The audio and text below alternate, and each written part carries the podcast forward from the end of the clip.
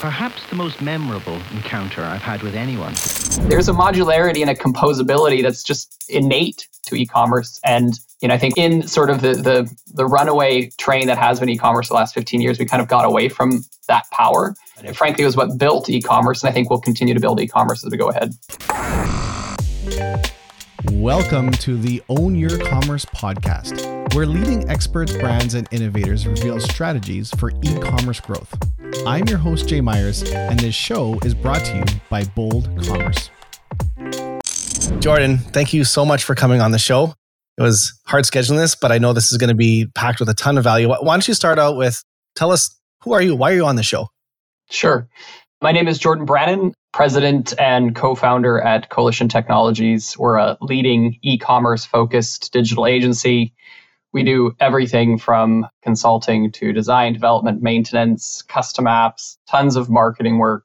And I've got a couple decades of experience in this space now, uh, running uh, my own e commerce stores and helping other people just execute and grow their e commerce efforts. So I have had a, a long time fanboy thing happening for you, Jay, and I've been uh, nagging you enough, maybe, and you, you finally said yes to get me out of out of your hat, not your hair.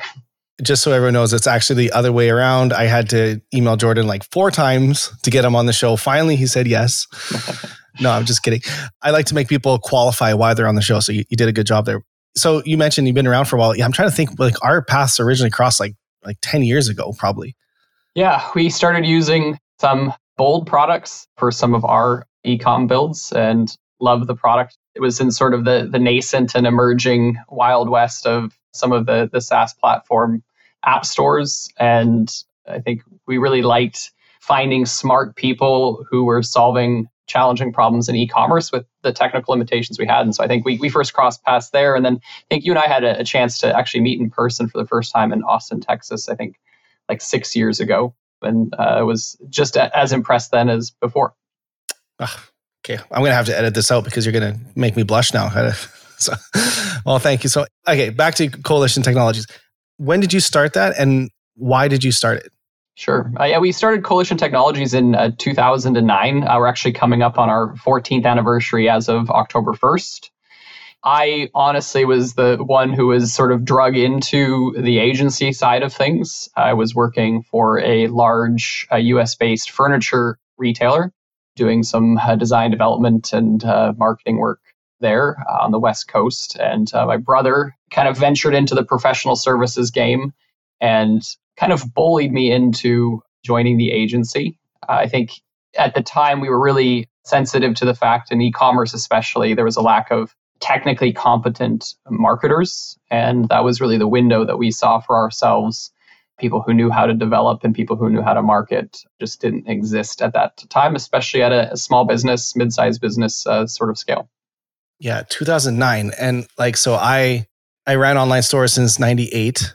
2009 was actually the year that I moved one of my stores onto BigCommerce, and then in 2000, late 2009, a second store onto Shopify, and like it. I think at the time Shopify had maybe 20,000 stores. I think BigCommerce had like around 40. I remember they had 40,000 on their homepage forever.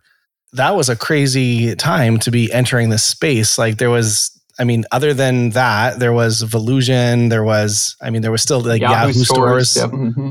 Yep. Yeah. Yeah. I think that was for us. We had uh, built our first stores in early 2000s. We were trying to get a better dorm room in college, and uh, we're doing drop shipping. Literally opening a phone book and then calling B2B companies that were manufacturing things to see if we could drop ship their stuff for them. No way. And then setting up exact match domain names, running some very primitive Google Ads, SEO, emailing orders through so they would ship them and then being sort of the customer service. So that was where we cut our teeth. We were early adopters like you of Shopify and BigCommerce. We kind of saw the value of, of flexible SaaS really focused on small business needs and affordable pricing. And so we kind of caught wind of that, I think, probably about the same time. We're affiliates before they had an actual agency or service provider partner program. So uh, we really have grown up with uh, those two platforms and some of the others that we we hung our hat on. I remember now you mentioned some of this in Vegas at Shop Talk, but I these these manufacturers they they must have some of them must have thought you were crazy Like Oh, like yeah. this sounds like some type of a scam. You want to sell my Oh, yeah. product, not actually warehouse it. You just sell it and make the money Yep. and like Yeah, I mean, it was we got hung up on a bunch. Literally, we were like just dialing out of the phone book, which is, and you had to make guesses. Like, so you're literally going through. This sounds like it could be something. You'd search for these businesses. They didn't even have websites at that point. Uh, you were just really just relying on the yellow pages, and then you're dialing and dialing and dialing. You can come up with one person picks up the phone. They seem kind of interested, then they hang up on you as soon as you're like, "How will this work?" Well, I'm going to take an order through my e-commerce store. I'm going to forward you that order via email, or I'll fax it Crazy. to you, and then we'll pay you, and then we'll have a markup. So we we had I think five or six that really uh, got off the ground because you know, we had people who were kind of like, okay, this could work, and those really were again they paid for uh, college, paid for a better dorm, um, opportunity to move out of the dorm actually, and in some ways sort of prove that uh, e-commerce had some legs. it's so crazy because those manufacturers weren't even selling online and now you didn't just have to convince them to ship it to someone. They had to like they weren't shipping products already. Like i i could see a business model right now like the drop shipping market is is over is saturated. Like you go to if you look at like Oberlo or any of these drop shipping platforms that have millions of products you take that product you search in google and there's going to be a thousand people selling it. Yeah. Yep. so i've always thought well a way to to beat that is to actually go find websites where someone's making actually manufacturing products reach out and say you want to build a brand around it and like content and video but they're Yeah. already shipping they're already packaging stuff up that you could probably just have a, a price rules app that like you could log into their website and put in the customer's address and ship directly to like it would be super easy to do now but you were convincing them anyways that's you were ahead of the time man we tried a whole bunch of different things. We had, I think one of the up until probably so again 2003 we started. I think around 2014 we moved into a, a much larger office space in LA. And one of the things we had to do as we were closing out uh, the prior live work space that we'd been working out of with 30 people was we had a pile of uh, large truck air tire pressure gauges. So they were sort of this pressure gauge that you could attach to your tires, monitor sort of tire pressure. And we had we had actually bought inventory very inexpensively, made our money back, but we just had a ton of them still left at the time. We just been hanging on to them and trying to they were outdated, and everybody else was selling online. And so that was one of the last sort of things we had to do to wrap up our our ecom operations was unload our, our the inventory we'd held for that time. And so now I'm talking to merchants about how to clear inventory they they overbought on. I'm like, you know, some level I feel that pain. it's so funny. I've actually never told this story on on this podcast before, but I'll tell it now because I have a similar story. And if it wasn't for drop shipping, it just kind of dawned on me that actually Bold wouldn't exist. And what happened was, so I ran the stores that I ran were archery stores, like sporting goods, bow and arrow, and uh, like I was a national champion at archery for four years. And my dad mortgaged his house. We started a pro shop, like we had a range, and and then in '98 took that stuff online, turned that into a, a business. I'm in Canada and the challenge I ran across was like 99% of everything we sold was from the US and I would have that stuff shipped up to Canada and then I would be shipping it right back to Americans ordering it because Canada was maybe 5% of our sales. And so for me to get a product to someone was without even making a penny like 20 or 25% markup because I was shipping it up to Canada, duties, customs, brokerage and then shipping it back down and I ended up uh, we're about 45 minutes from the border. I ended up getting a little warehouse right across the border and I bought a, a trailer and I would on Tuesdays and Thursdays drive down, ship the stuff from North Dakota and then pick up packages, drive back to Winnipeg. And then I would do that twice a week. But it still had a lot of extra costs because I still had to pay Yeah. duties and, and customs Right. and clear the stuff myself. And I kept reaching out to brands and saying, can I just drop ship? Can I like, I have a legitimate business. I'm selling these products, but it would be just more profitable if I could ship directly from your site. And they, every single one said, this sounds like a scam. Like, what are you going to live on a beach and just drop ship our, our products? And Right. Yeah. but this so this was 2008 i want to say and at that time drop shipping was already a, a pretty big thing in like Right. consumer consumer electronics and Yeah. other things but it was, but Shopify was building off of, yeah, at that time. correct and but the archery industry was very an older demographic they were like 50 60 year olds it was not it's not kids it's not younger so like anyway so everyone thought it was like no this sounds like a scam so no one would drop ship I ended up getting to a point where I had to, I wasn't profitable. I was doing a lot of orders, but I was say it's like a hot dog stand. If it costs you 500 bucks a day to run your hot dog stand, you pay your employees, your propane for your food or whatever your costs are. Your first hot dog you sell costs you $500. Yep. The next one, 250. The next one, 125. And it's like on your 30th hot dog, you make money. Yep. And for me, it was kind of the same thing. It was like I had to get to like 50 packages a day before I made money. Cause, cause if I just sold one, I had to drive to the US, do the customs, everything else. So like I didn't make money until about package 50 per day. But I was growing it, growing it, growing it, like doing 20 packages a day, 30, and like spending everything I could to keep it in business. And eventually I had threw in the towel and I said, like, I just can't get there. Like I maxed out like every credit card and every line of credit. And, you know, these manufacturers had terms they would give, but I, I, I couldn't quite get it to that point of profitability. Yeah. And so I ended up taking a job with a company to do their SEO work. Okay. And a week later, after I started this job, one of the biggest manufacturers, or sorry, distributors, so they have like everyone's products, reached out and said, okay, Jay, we're going to try this drop shipping thing. And I said, I literally just like, I, I don't have merchant accounts anymore. I shut down the website and everything. But my, my wife said, well, why don't you start, start it up again? Let's incorporate another business all because at this time in 2009, there was no just turning on Stripe to get a payment gateway. You had to like guarantee it with your house and it took like 45 days to be able to charge someone's credit yep. card. And so my wife said, well, let's put it under my name. Let's start again. And so I decided this time to build it on Shopify. And I woke up like every morning at like 4:30 in the morning and I was rebuilding the whole site from scratch. But had it on Shopify and it it did okay. But the important thing was Shopify had this app store. And yep. I saw this app store and I thought, wow, this actually is super interesting. And being a merchant forever, I had all these ideas for like I, I wanted it was like a candy store for me. Like I'm like, yeah. I can do this, I can do this. So, anyways, if it wasn't for drop shipping, Bold wouldn't exist either. So we owe both of our both of our companies True. to drop shipping. Yep. So yep.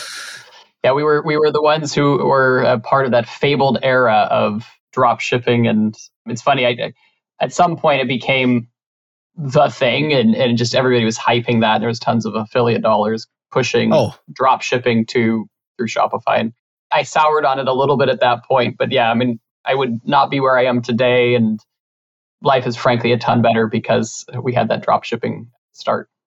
Yeah, for sure.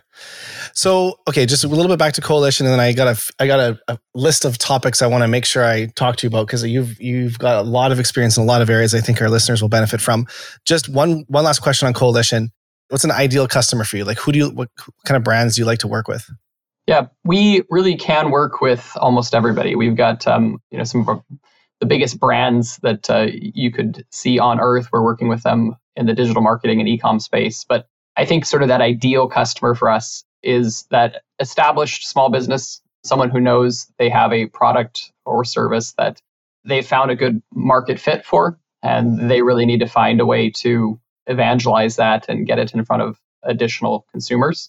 That's just ideal for us. So today we predominantly work with uh, well-established small businesses focused in e-commerce, and help them grow in a, a wide range of, of areas. But we are, are pretty agnostic to where you're based in the world.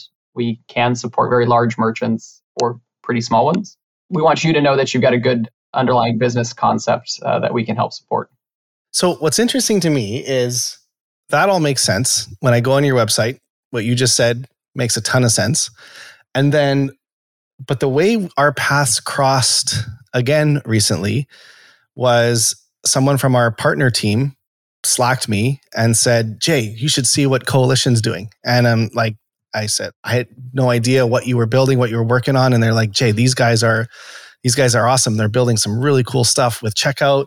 I think the brands that like some of our composable brands in the headspace, they're to love this. I'm like, and I, and I looked at your website and it's like SEO and search optimization and this. I'm like, oh, that interesting. Like you do like all kinds of stuff. So you also do though, you have this incredibly talented team that is building out tools in for headless solutions and composable solutions. So how how did that come about? Yeah, it goes back to that founding for us. We again started with this idea that the biggest gap we saw in digital marketing and in e-commerce was technically competent marketers. Today, we've recognized that uh, my brother and I can't do that all ourselves. And so we have a great team of almost 300 people who uh, help make us execute on that vision really well. But we see great marketers all the time in e commerce. We see great developers, great technical teams in, in e commerce, but people who are really keen on finding that. That, that point where those two things come together, they come together well and effectively. That to us is sort of where e commerce is going to grow, where the money to be made for our merchants is. And so we're always looking for that. You know, what is the, the technical advantage that will scale for our customers and help them bring in more revenue and do it profitably? And we think if we can find those those edges of e-commerce, we're going to find where e-commerce goes next. And so the focus on headless and composable has been big for us just as a way of evaluating is there an opportunity here to take that technical skill and apply it in a marketing situation where we can do what's new and innovative and is going to drive tomorrow's positive ROI for, for merchants. So, what is your opinion on composable commerce and headless commerce? I don't know if we should define that really quick. We talk about a lot. I think most of our listeners know, but you want to quickly sure. define it, and then I'm curious your thoughts on it. Is it yeah. is it a, a, fad? Or is it here to stay, or is it? Yeah, yeah I'd love yeah. to know your thoughts. For sure, I think um, composable. The idea there is that uh, you can build the, the tech stack that you want and you need for your particular business case, and so it, it goes back to this uh, idea of modularity I don't have to buy into a monolith that's built by one company with one ethos and one approach to a lot of different needs in a relative, relatively limited sort of view. And so with Composable, it says, you know, I can improve my checkout solution independent of how my e-commerce platform thinks about checkout. I can improve my customer experience independently of what my e-commerce platform or my ERP uh, thinks about those things. I can bring in best of breed OMS ERP, PIM solutions, uh, search solutions, all of these things. I, I get to choose what's best for me and best for my audience. And in so doing, I'm going to achieve a, a better outcome. Headless specifically is kind of almost a, a subset of that composable mindset. And, and really, it's about separating out your, your front end presentation layer from the back end sort of management or database layer. So, what someone sees and interacts with is semi independent of that back end. And you can again pick something that's going to load faster, provide a more unique experience, is easier for your team from a content perspective to manage uh, than what's maybe happening behind the scenes. And that creates a lot of flexibility on the marketing front. So that's composable and headless in sort of a nutshell. I think speaking to fad or not, I think we'll see some maturity. But I think we're already seeing that happen. Composable really sort of hit this accelerated growth streak coming through the pandemic and after the pandemic. And I think there just is a lot of the excesses of that that time period in e-commerce. We're going to see a lot of those excesses sort of uh, refine to a point where we'll see the real valuable use cases come to the surface and things that were maybe oversold sort of fall away. And I think we're seeing a bit of that. I think there's a lot of staying power here because e-commerce is multi-channel it's omni-channel today um, audiences expect you to be different in different channels and at different times of engagement and it's really hard to do that through any kind of monolith even a really well-built one i think that's where you're going to see value for composable i think you'll see the staying power and, and frankly i think one of the things i've argued is kind of where we started in e-commerce 20 years ago we loved magento back then uh, the community edition because we could tinker tailor soldier spy and we could do whatever we needed to to make the store work for our merchants. And you mentioned your love for Shopify and the App Store and how that sort of got you going. There's a modularity and a composability that's just innate to e-commerce. And you know, I think we've in sort of the the the runaway train that has been e-commerce the last 15 years, we kind of got away from that power. Mm-hmm. But it frankly was what built e-commerce, and I think we'll continue to build e-commerce as we go ahead. So I've been told that you've been trying to sell skinless commerce. yes. yes. You... I, I, I went so far. What's all this about? yes.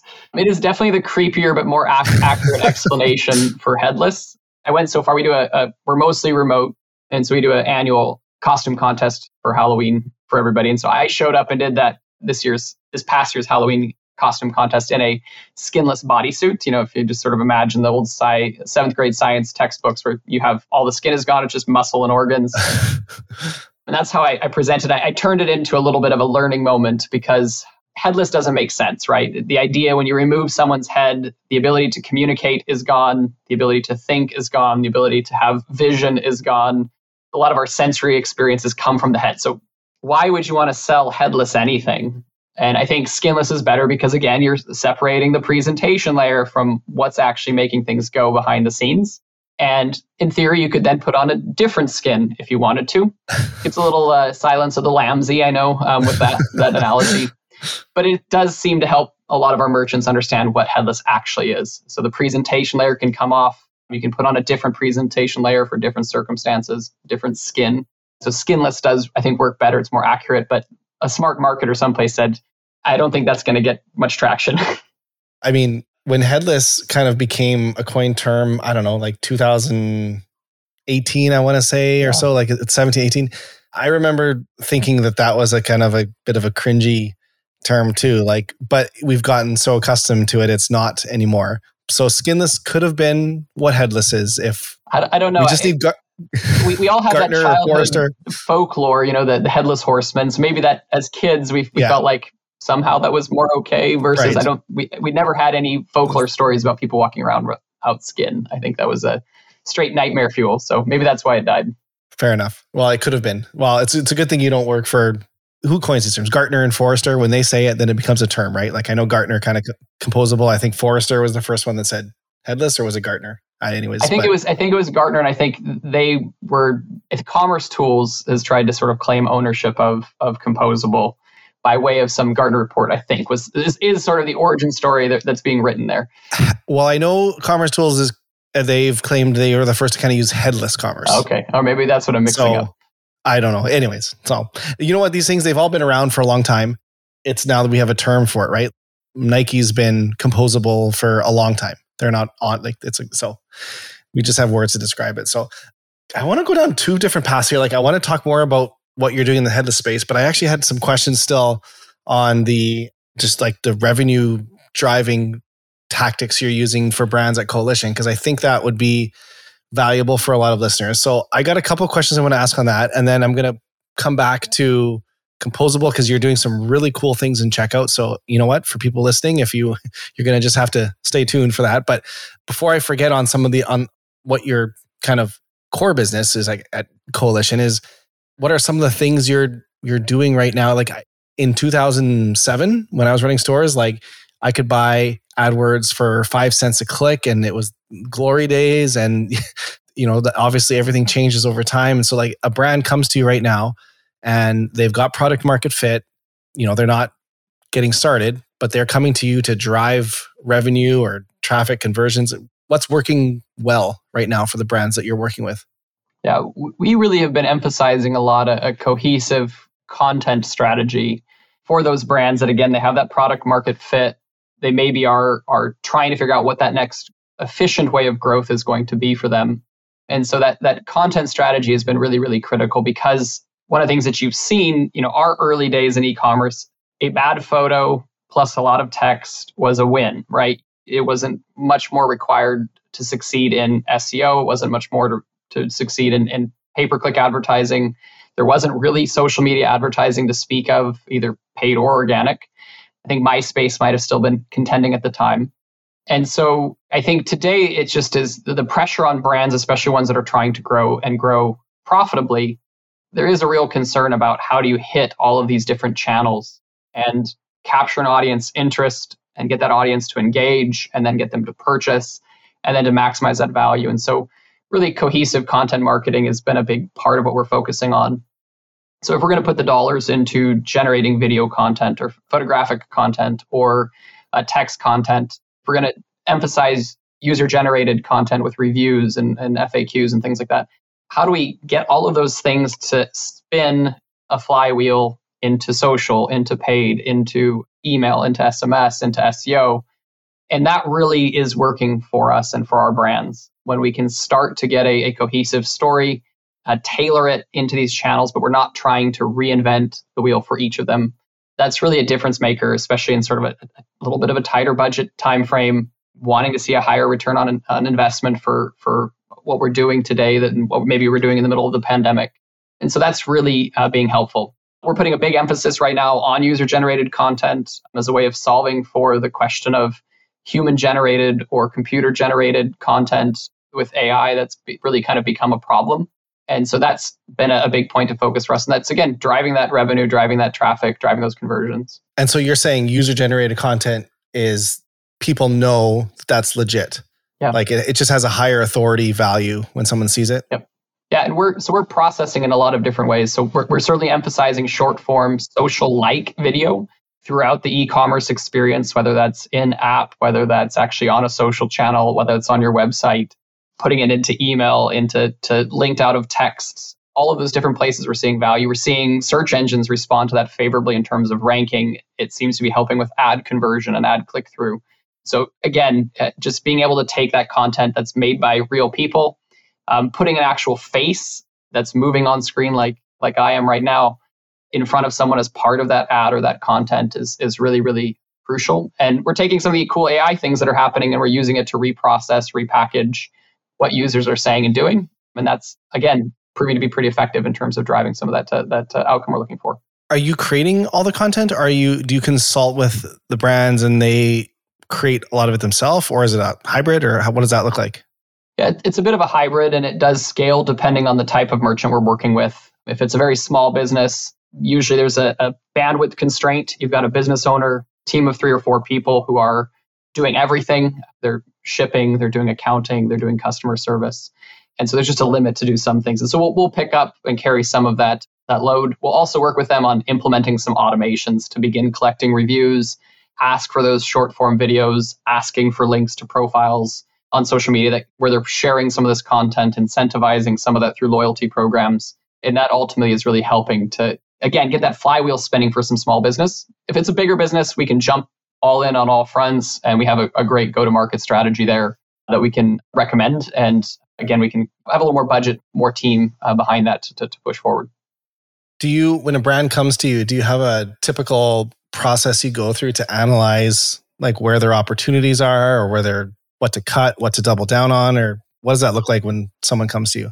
Yeah, a really great sort of parallel. We, we actually, a mutual friend of ours, Sharon uh, Gee over at, uh, Feedonomics, uh, had, had come come to us and we worked with her on a personality test for identifying sort of channel fit uh, for Feedonomics and did a cool online personality quiz, kind of throwback to sort of the 17 magazine of a bygone era.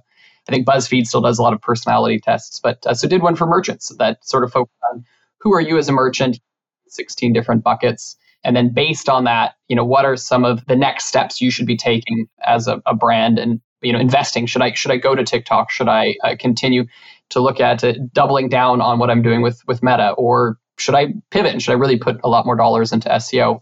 And what is our roadmap? So we have a, a a more developed playbook there that our strategy team goes through a consultation with new merchants we're talking to says okay you're in this type of category here's the characteristic characteristics of your audience your product you know where you are in terms of maturity budget uh, the resources you already have at play and this is a low hanging fruit for you this is where you've got to go we've seen this work we handle uh, so many different clients and so it just really gives us a good perspective to be able to make those recommendations with high confidence it's again pretty formulaic. It gets personalized for everybody, but uh, ultimately it does really allow us to make high confidence recommendations for where you should go next. Yeah, it makes sense. Have you ever had a brand come to you and you have told them that you're not ready to start spending money on driving oh, traffic? Yeah. Like it's they're kind of got the cart in front of the horse. Yeah, there's there's certainly situations where, and those are challenging, especially when they're funded. Um, a lot of times when you've you've uh, taken some money, there's there's some pressure from investors to sort of make digital work and that doesn't always work. And so we've we've had some unique cases where you know, we've had a brand has a really innovative product, but nobody knows what it is. Nobody knows how to describe it. It solves a, a pretty clear problem, but it's a an industry that's very saturated with things that already fix that problem, maybe less efficiently. So trying to get that to market is, is very challenging. And it really does require a certain virality to it or some sort of media moment where, again, you know, Shark Tank type occurrence where you know people start to really sit up and take take notice. And so we've had to turn down some clients in that that particular situation, or just we do sometimes talk to clients say like you're not really competitive, and your only way you're going to win is if you're the very first person in front of a new potential consumer And if that's the case, that's a really hard battle to win if you always have to be first, you know, before them. And it still is going to impact your conversion rate, your lifetime value of that customer, your average order value. So you've got to find a way to be more competitive before you can really consider a, an effective marketing campaign. Yeah, because you'll just they'll just be forever buying buying traffic, buying revenue. Like you can always buy growth, but it's unhealthy, and the moment you stop paying, it collapses. Right. So yep, we see that with a lot of these big funded companies, uh, the the WeWorks. You know, where like we are just going to spam the universe, and as a result of that level of spam, people will show up. But yeah. it, again, it doesn't necessarily have staying power. At some point, it collapses. What's your favorite case study or example? If someone said, like, well, tell me, tell me about a great success story. Like, what's your go-to? Yeah, we've we've got a few. One of my favorites is a, a company called Mad Dog Athletics. Not a company that a, a lot of, of people are familiar with, but they operate and own a number of different fitness programs and fitness products. Probably the, the one that they're most known for is spin bikes. They invented that indoor spinning category okay. back in the early 90s and very well known in sort of the uh, training and instructors sort of sphere and also has a really healthy consumer uh, bike product and, and training program that's there. But they've been with us for, I've had probably eight, nine years now. Started with a, a pay per click audit. We were brought on board to just examine some of the places they were spending in Google Ads. I think we saved them something like a quarter of a million dollars. With just that initial audit, we just saw a lot of sloppy setup in campaigns and were able to reduce some of those inefficiencies. That turned into e commerce, conversion rate optimization, A B testing, SEO, uh, help them with a, a re-platform project to BigCommerce. They run multiple stores now, B2B and B2C on BigCommerce. Um, use some of those composable and headless features that BigCommerce has an advantage in, and uh, still doing a lot of that uh, marketing work for them today. So that's really fun. Uh, we've got a, a, great brand called Fierce Fruits, which is uh, just seeing some crazy return on ad spend with us right now. I think like 30x or something like that in Meta, which is a hard thing to pull again, B2B, B2C. I'm actually talking to them about some s- subscription strategies, but really a, a, cool brand as well. They do sort of uh, fruits for like home brewers. So an enthusiast category. Um, and I love working in enthusiast type categories or hobbyist categories because the audience is so passionate. They will hold you accountable for everything. You know, and so that's always like an area where your marketing really lives and dies by the audience and, and how they respond to it. So I uh, love working with that brand because it's just a great product, great company, really understand who they're making their product for. And it makes it super easy for us to advertising for them. That's so it's, I mean, you hit the nail on the head there. When they understand their, the customer, then they, it makes your job so much easier. Okay. So I'm going to ask you a question and you're going to tell me it's an unfair question, but you have to answer this without, without using the words, it depends at all. and so, all right, all right, you own a company. It's a fashion and apparel company. You're doing about ten million dollars a year in revenues. You've got a good, you've got a pretty good base, and you've got your boss gives you a hundred thousand dollar, let's say a hundred thousand dollar a month. I don't know if that's crazy or not for that range, but let's just say, what are you doing with that money? It's your business. This is your this is your company. You've sold Coalition and now you're trying to grow this fashion and apparel company as fast as you can and you've got a hundred thousand let's say no is a hundred thousand dollars a month too much it's aggressive i mean I, aggressive. I, I, love it when brands come with us i think fashion some fashion brands maybe have the margins to do you know essentially a, a you know 10% of their 50 let's say 50 i'm cutting your budget okay. You're good. Dang. All right, man. I really didn't do this very well from a marketing standpoint. My, my no. budget's already been cut. Yeah, I mean, I think there's a couple things that I'm really interested in in seeing moving things forward in fashion. Um, live selling is huge. Almost all of our fashion brands, beauty brands that we're engaging with in that sort of category, live selling, female focused audiences, young female, financially empowered audiences. Live selling is just everywhere and it's everything. We are working with a platform called CommentSold, which works with Shopify. It also has its own website CMS today uh, helps enable live selling across all major social platforms. We have been working on some of our own live selling tools with the Checkout Unleashed, which you had mentioned a little bit earlier. Yeah, we're, get, we're definitely going to get into that, but yeah. Yep. And so just the, the return on investment there is, is great. Uh, you can take that content, market it a million other ways beyond just the actual sort of sales experience. Very authentic, very sticky. Uh, we're seeing high re engagement rates from uh, customers. So it seems to be influencing lifetime value, average order value. So I'd probably go in on some uh, live selling, setting up and making sure I've got a studio that's able to do that. Again, looking at some of the tools that are available, like Checkout Unleashed, if you're, you're committing to a particular platform, some of our other partners that we work with, and then advertising that content, cutting it, cropping it, repurposing it. Re- Yep, Mm. it's really good. And then again, that audience, a lot of retargeting. So there's a lot of great AI tools around audience identification and audience development. So just investing in some advertising around like, hey, you are a person who is like the person who is engaging with this. We're going to go ahead and, and just use you as our new top of funnel. And so, So- that, that'd probably be a really easy way for me to spend $50,000 a month and, and do it profitably. So, if I'm hearing you right, you, you would essentially build your strategy around live shopping. That's the substance. And then spin that off into various ads. You can do reels, you can do stories, you can do, you can have it as rewatches on your site, YouTube. Yeah.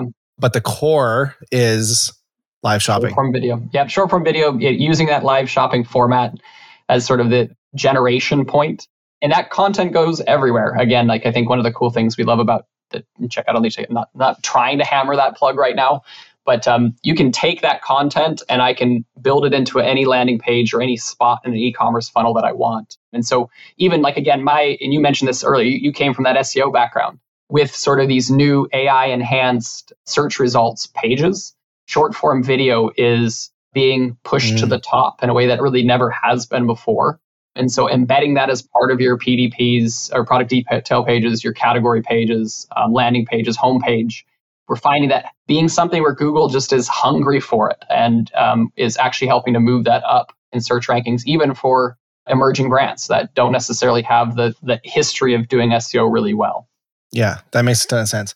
No, don't feel bad at all about talking about Checkout Unleashed because I that's my next on my my list here is like that was actually the reason I wanted to have you on this podcast is about I don't know when it was, maybe six months ago. I saw what your team was building and I I just thought it was very innovative and thinking ahead. And it was just kind of like you're thinking along the same lines as I am on a lot of things. And I love what you're building. And so let's tell us what Checkout Unleashed is. Let's start there. And then I want to get into like why it matters, why brands should even care. And but what is Checkout Unleashed?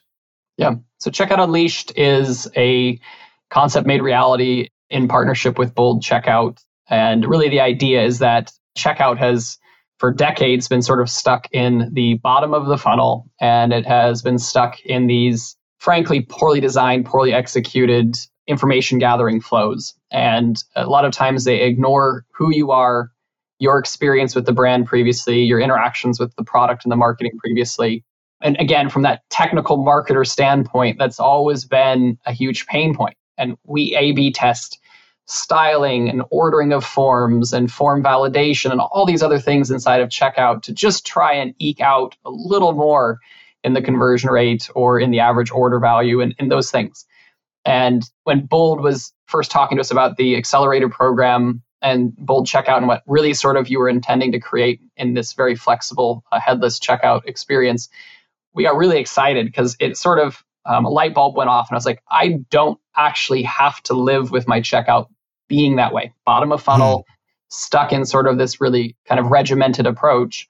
I can now take checkout anywhere else I want inside of my e-commerce experience and I get to govern where that is exposed, how it looks, and how users interact with it. And I can allow the user themselves to influence the experience of checkout. And so, checkout, again, Unleashed is basically a, a number of, of headless uh, checkout solutions built to surface a checkout much earlier and much more personally inside of marketing funnels for e commerce brands.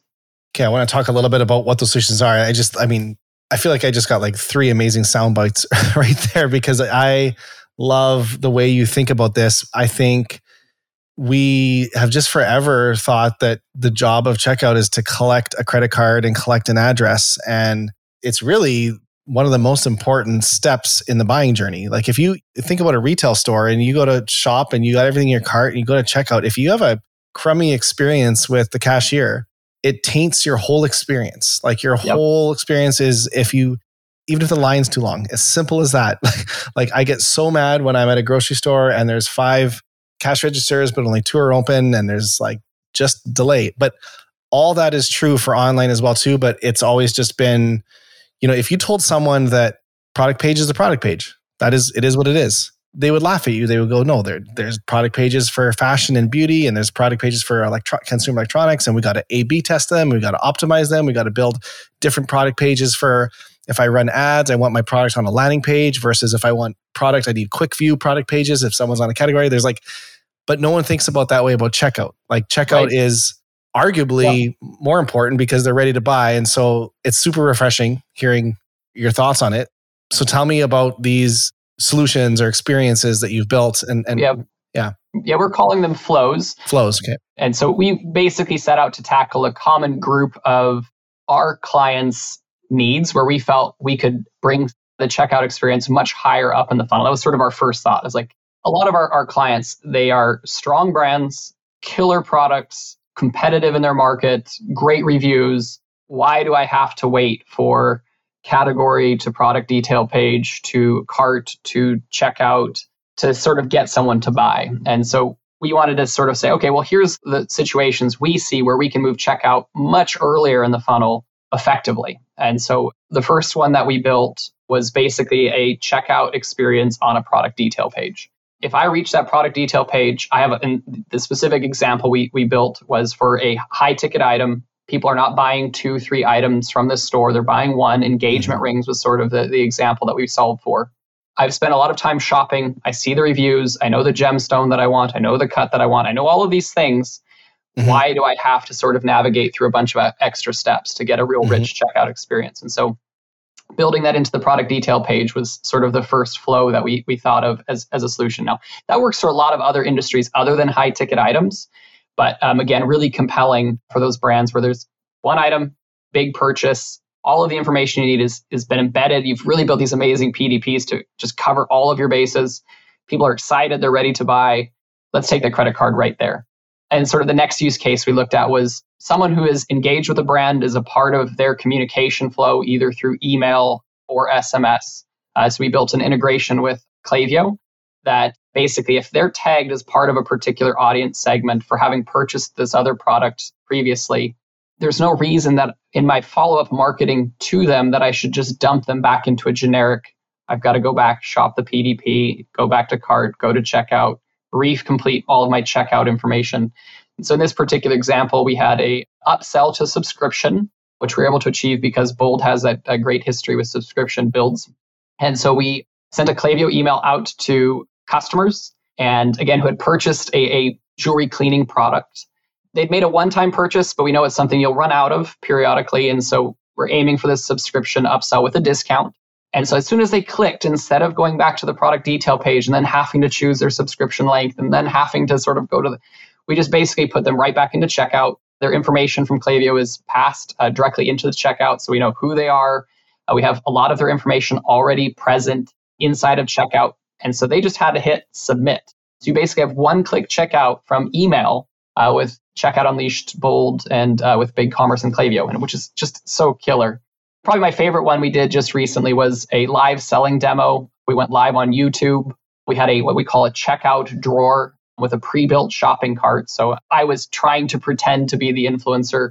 And we're actually working with a, a couple of automotive enthusiast brands where, again, influencers are a big part of the marketing strategy but went live. And I'm talking about specific products. Those products are available for purchase in a checkout drawer, which you can just pull up on mobile really easily, uh, swipe up, swipe down to collapse or bring it up. The products that I'm talking about are already present. I have my checkout solution there. I don't have to leave the video content. Super cool thing about this is I can embed that on a fixed landing page as a brand. So, with the growth of social media, uh, we're seeing a lot of people invest a ton in content that dies in their influencer or partner feeds because the next time a video goes live, your video is gone. So, they can take that video content, embed it in their own landing page, keep it alive, have a dedicated experience just for those collaborations, and still have that checkout empowerment right there, all without requiring I'm going to leave the influencer video feed, go to the product detail page, have to redo this whole sort of buying thought process. I've lost something that I was being entertained by now. I have to make the checkout. It, just, it doesn't happen. And so uh, this really was a cool sort of implementation, one we're really excited about. I mean, when you think about it, like those three just make so much sense. Like it's not, I don't mean this in a bad way, but it's like not like rocket science. Like you see something you're inspired to buy on on a live stream, you should be able to buy it there. But we've been, it's like conditioned to, you know what I think it is? It's the way evolution of technologies work. We always think one step, we don't skip. And so, like, because we had retail stores and we pushed around a shopping cart, we kind of use all these same analogies and stuff online. Like we shop categories, we put it in the cart, we add it to basket, we go to cart, we go to the checkout. It's literally like take that on. But if we had never had this retail world and we just kind of dropped into digital, like like let's just say like a kid who's born today, who's digitally native, who never goes to retail stores, who only shops online, like what kind of experiences are they looking for? What you're building makes so much sense. Yeah, and I think we were excited. That was part of the inspiration for us as we were seeing some uh, retail brands really succeeding by changing the options for people's purchasing in the pandemic. Um, we're like, why is e-commerce, where all of the sort of big structural investment, essentially ethereal, right? We're, we're dealing in code um, and pixels. Why is that so much harder to move than the way that we saw retailers pivot in the pandemic with buy online, pick up in store, ship to home, a local delivery, peer-to-peer delivery, you know, returns to Amazon online returns to different retail stores. We're like, ah, this doesn't make a lot of sense why digital can't be more flexible. And so we got really excited, I think, with Checkout Unleashed because it allows us to, again, we're coming out of sort of this narrow way of thinking, which again, just you don't know why you were there for so long.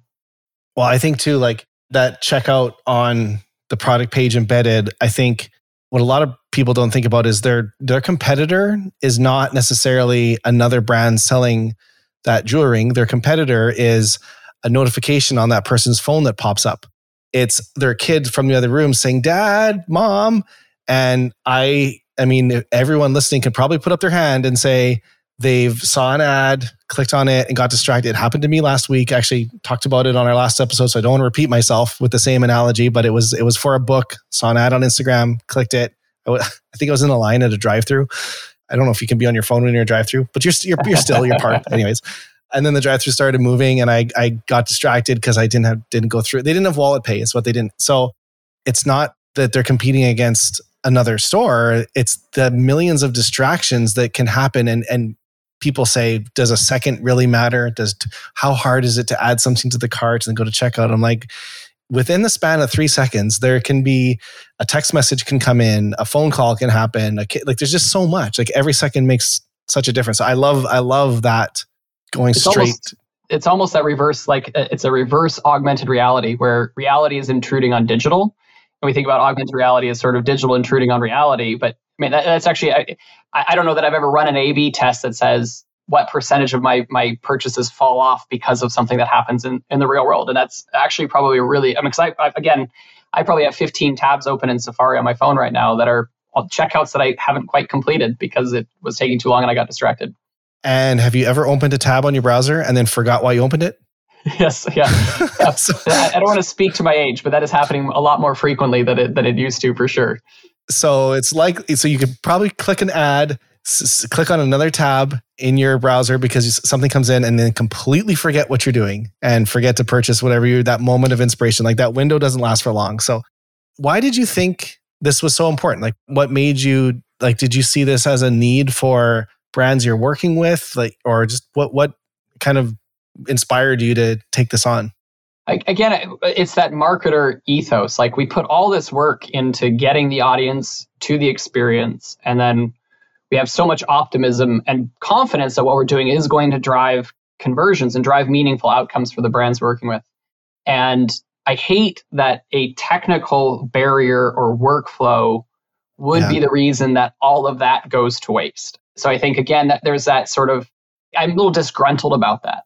And I think also there's just sort of this again this we're in this era of we're coming off of the pandemic high. Everybody thought the pandemic sort of post uh, pandemic growth was going to continue forever. And so now a lot of e commerce brands are expecting a lot more with a lot less. And our job is to figure out how to do that. I, I can object all I want to the, the rationality behind it and whether it's a valid way of approaching marketing. But at the same time, that's my job now because that's what my my clients are saying is my job. And so a Checkout Unleashed allows me to find a way to do more with less. And frankly, in a way that I think will really change sort of the e commerce paradigm in a lot of ways for your own D2C sites and apps and things like that going forward. So that's something I'm really excited about. And I see sort of as being the driver for it. Okay, so there's probably people listening right now that this is perking their attention. They're they get it. They see the light, if you will. What kind of brands can use this? Uh, is there certain brands it's good for? Do they have to be on specific platforms? Or if someone's listening and they're interested, how do they get started?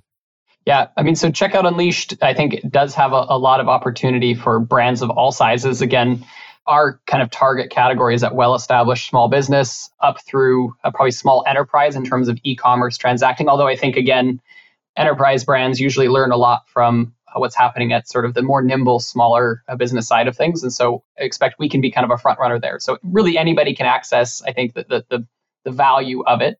And I think, frankly, I, I have yet to see sort of a, a situation where I've said this industry, this vertical, this product couldn't benefit from some checkout improvement. So we're looking at B2B examples. We're looking at sort of a hobbyist. We're looking at DIY content and how that can be used to service e-commerce checkouts right inside of DIY content. There just it, it really does seem to be a huge opportunity for anybody in e-commerce to get get onboarded to Checkout Unleashed. Uh, Checkout Unleashed has to happen with a Bold, and so a Bold is uh, really critical. We've built the solution there. So any of the e-commerce platforms where Bold uh, checkout is is a part of of how they're approaching improving their experiences. We're specifically focusing on BigCommerce because of their open SaaS commitments. I think more than any other SaaS platform out there, there really is this idea that they are going to be a part of a better composable future for uh, brands, and they won't necessarily know everything and know how to do everything perfectly. So they want their brands and their partners to figure that out. There's some other platforms out there which I won't name, but you know, there's a bit of an ethos of we're going to consume the whole market and we want everybody to do it our way regardless if that represents a step backwards for some brands or not. And so there is, I think, a big a big draw there with BigCommerce specifically. Although a bold checkout, you get support a lot of different platforms we work with as well. So that's been really appealing to us. We can invest in these tests, and we know that they're going to be able to carry over to Adobe and elsewhere. Awesome. Well, I appreciate all the plugs. Wasn't necessary, but I appreciate it. so, no, it's really it's. I highly recommend.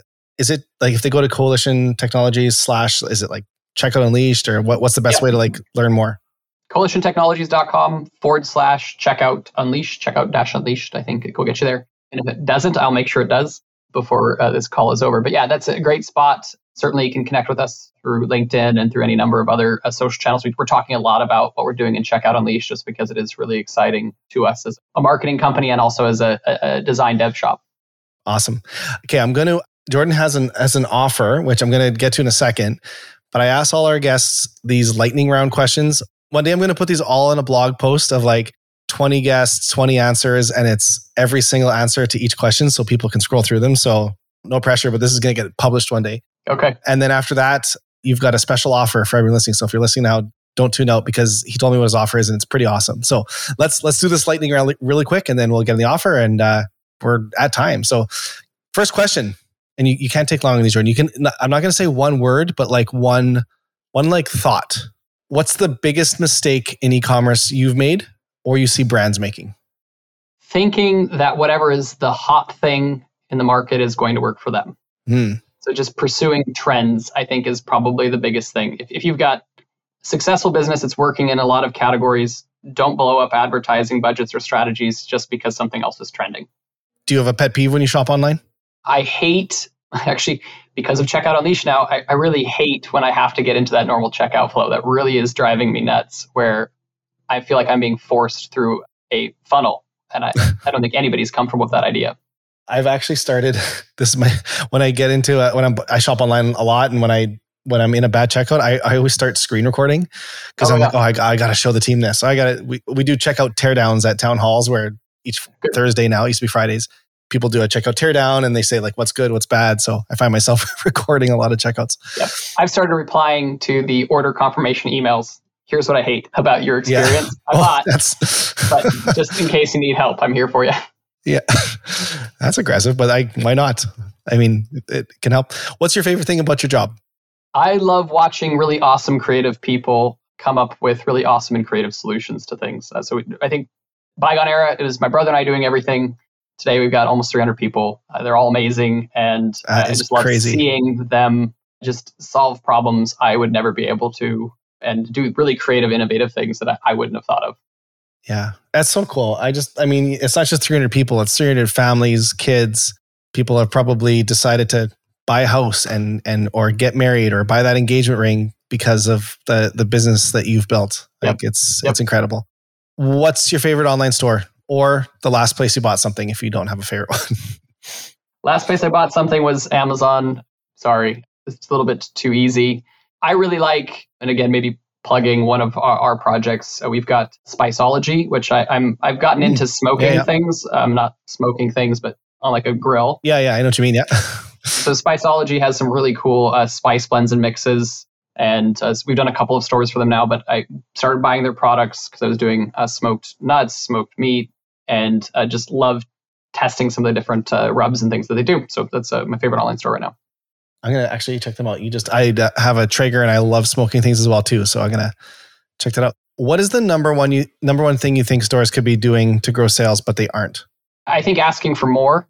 And actually, one of the cool features we again built into Checkout Unleashed is that upsell. Is I think just the simple act of asking other asking their customers who are in that checkout flow to buy an additional item, increase their purchase, or buy again. It baffles me that you know you can increase uh, your revenue by 25, 30% in some cases just with a simple little widget that says, add this to your cart or add this to your checkout, add this to your order. Like, especially considering that in every retail store, that's an entire position. You have a salesperson on the floor who is their entire salary is based off of selling you more things. There's a crazy stat. It's 80% of people who walk into a store to buy something would buy something else if offered the right product, the right time, if it's the right price. Like it's yep. you're actually doing the customer a favor by yep. offering them another product because they if I'm buying a backpack, I want to be offered the UV spray for it or the yep. carabiners or the whatever. so yeah, I'm trying to get into fishing and like bought a pole in one place uh, from one of our merchants, but also needed to buy a tackle box and like a little thing to carry it. And I, I don't know what I'm doing and a little bit of education with a built-in purchase, I would have probably increased my my purchase from any one of those stores by 100. three or four x. Yeah. Yeah, I got really upset. I, I, should have sent an email like you do. That I bought a mountain bike during COVID, and uh, I wanted to buy more. I wanted to buy better pedals. I wanted to buy better hand grips. I wanted to buy better, but I didn't know what to buy. I wanted to get like what was the, but I just bought the bike and it went straight to you know the generic checkout. I, I wanted to, there was no chat. I'm like I want to buy more. So then I started reading blogs, but that store could have doubled their cart size on me. Right. But yeah. Last question. Pretty much most of our listeners, they're business owners and they're entrepreneurs. They're running their stores. You are a business owner and an entrepreneur, and you have run stores. Do you have like any favorite quotes or life advice or something you would tell yourself 20 years ago, or just just some nugget of wisdom you'd like to share? Yeah, I think actually I was just talking to another tech startup founder here in the Northwest yesterday, and he's kind of they've hit sort of that maturity level. He's got some investors, and he's frankly feeling like it's it's something fundamentally different than what he founded, and he's sort of going through. Frankly, almost he's lost sort of the passion for what he's doing. And my advice to him was, I think I, I would summarize or distill it down to passion pays.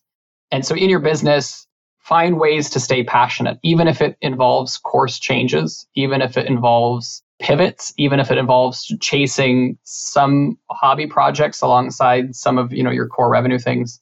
Because there is a, a lot of things that show that you know founder-led companies still outperform. And I think a key part of that for founders to stay engaged is you have to find something you're passionate about. Mm-hmm. Most of us are still here because of we're still maybe riding on some passion we had early. And so you want to kind of find a way to keep that that passion alive. I think the other thing I would say is, you know, don't feel pressured to make money the way other people do. I see this in a lot of e-commerce industries and verticals where uh, there is this sense that I always have to do what the big guy is doing.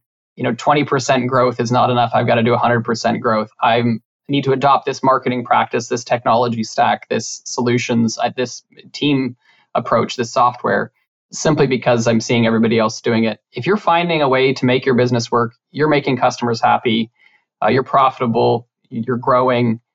Again, one of the fastest ways to sort of blow all of that up is to start trying to do what other people are doing. So, really finding what you're going to be loyal to and what's working for you, I think, and then really making sure you mature based off of that. It, it gives you so much strength to work off of in the future. Yeah, That is fantastic advice. I want to just add one thing because it resonated with me is like with Bold, my role with the company has changed many times in the last 11 years now. And I've been able to remain very passionate about it. But the things I'm doing today are different than what I did when I started, did year three. So I think even like layering into that, be passionate about it, like you can find different responsibilities within what you do too. Yeah. And so, like right now, I spend a lot of my time talking to people like you and at events. So I'm doing a lot of like engagement with partners and and I love that. I didn't do that 5 years ago, but maybe in 3 years that might not be. So but it doesn't have to be that you throw the the baby out with bathwater. Find things that you can be passionate about within within it too. So yeah, and if you have yeah, if you have great people around you, that's so much easier to do. We just promoted our, our first non-brother executive. We have our VP of marketing services, uh, Rebecca. She's grown up with us and she's allowing me to do some of the things that I'm passionate about in helping us find that next stage of growth. And I just know that she's honestly the better hands for our clients to be in. And so, you know, again, building a great team and trusting them to sort of do some of the things that maybe you're not as enthusiastic or even as capable of doing as you used to be. You don't fake it till you make it. You know, play to your strengths. Love it. Okay, well, you've got a wicked offer. You told me about this just before we started recording. So, this is a big plus to listening to the end of episodes. Jordan, tell us what you are offering our listeners and if they're interested, how they can redeem it or contact you or follow up with it. Yeah, absolutely. So, one of the things that we're offering to anybody who calls out this podcast as part of how they heard about us, we're doing a four hours of a free service and that can be applied to uh, any scope that we regularly handle. So we work with a huge range of platforms that can be design, that can be development, that can be a content, a marketing strategy, paid audits, ADA. I mean, just we do a ton of territory, so we can really help most e-commerce businesses someplace. Again, four hours is can be actually almost a thousand dollars worth of work, just depending on what you yeah, ask us to yeah. do. So that's a, a, really, I think, compelling offer. Just let us know that uh, you heard about us that way, and we're excited to uh, do that. And again, you can just go to that Checkout Unleashed landing page that I mentioned, which is just checkout dash unleashed, coalitiontechnologies.com forward slash checkout dash unleashed, and just drop that into the message there, and we'll make sure that we get that taken care of for you. Well, that is extremely generous. I'll make sure to put all the details in the show notes as well too, and the link. And yeah, as you said, worth a thousand dollars. I mean, go and raid most agencies are 200 to 200 ah, some new york agency are 350 an hour so i mean it could be more so it yeah no very very generous offer and thank you for that and thank you so much for coming on the show and and sharing all this i think there's a lot in here that our listeners will take away are there any social platforms you're active on or where can people follow you and and learn more about your business and we'll leave it at that yeah linkedin is probably where i'm most active i'm being told by our marketing team that I need to do some more short form video um, because I keep talking about it so much. So you'll probably see more of me on the likes of YouTube and Instagram and TikTok. But um, LinkedIn is definitely the easiest way to grab my attention uh, today. Awesome. Well, thank you so much, Jordan. It's been a pleasure. That's it for another episode of Own Your Commerce. If what you've heard has helped you in any way, I'd love it if you'd leave us a review in iTunes or Spotify or wherever you listen to your podcast. It's a new podcast, and reviews really help spread the word. And if you know someone you think that might benefit from this podcast, share it with a friend. If you'd like to learn more about Bold, visit boldcommerce.com. You can view all our past episodes, and if you have a story you'd like to tell, we'd love to have you on the show. You can apply to be a guest or suggest a guest on our website as well. That's all for now, and we'll see you next week.